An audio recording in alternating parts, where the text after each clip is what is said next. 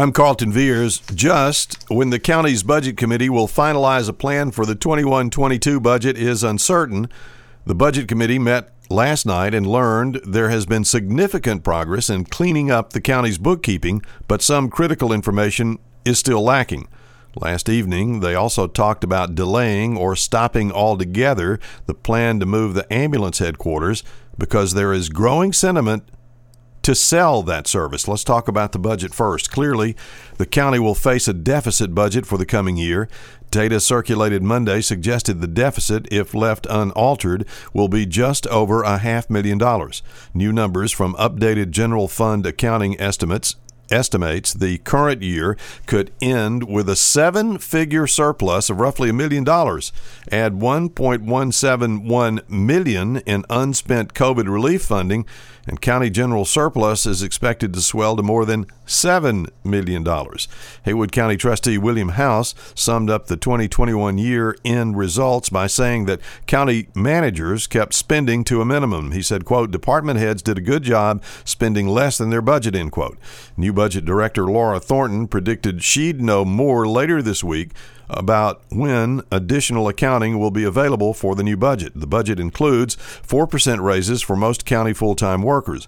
Budget committee members voted Monday to add part time workers to those raises. So far, they have not talked about increasing property taxes. taxes. The Ambulance Authority, well, some county commissioners want to halt plans to buy a building and start work on another for the purpose of establishing a new headquarters for the Haywood County Ambulance Authority.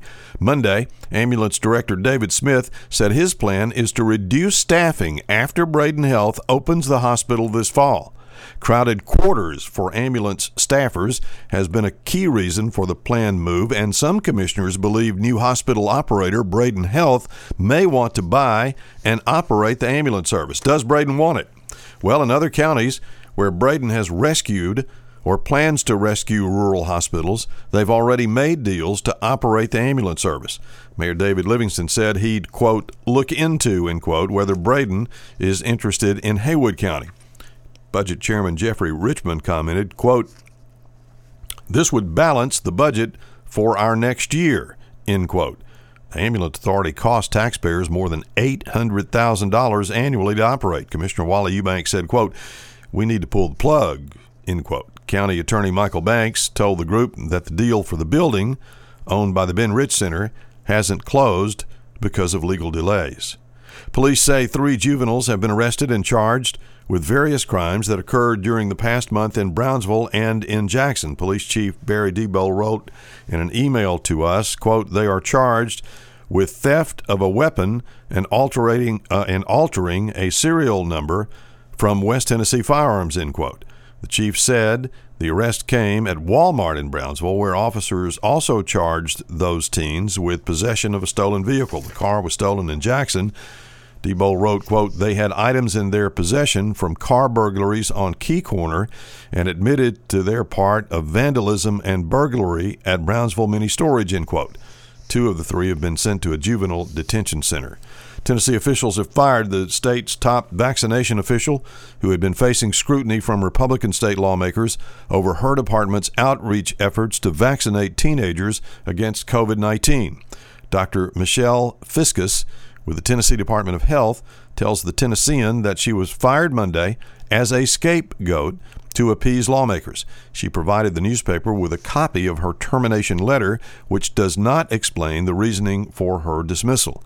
Health Department spokesman Sarah Tanksley said the agency would not comment on the termination. As of Monday, state and federal data showed 38% of Tennesseans were fully vaccinated against COVID 19, lagging behind much of the nation, and a required four month waiting period for the removal of a Nathan Bedford Forrest bust from the Tennessee Capitol building expired on Friday, but if and when it will be removed remains uncertain.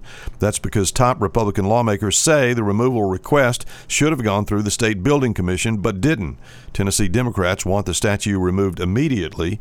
Meanwhile, a spokesperson for Lieutenant Governor Rand McNally, Randy McNally told the Chattanooga Times Free Press that they expect the removal to be part of the commission's July 22nd agenda. And as for COVID 19 cases in Haywood County, up again today, there are now six cases in our county.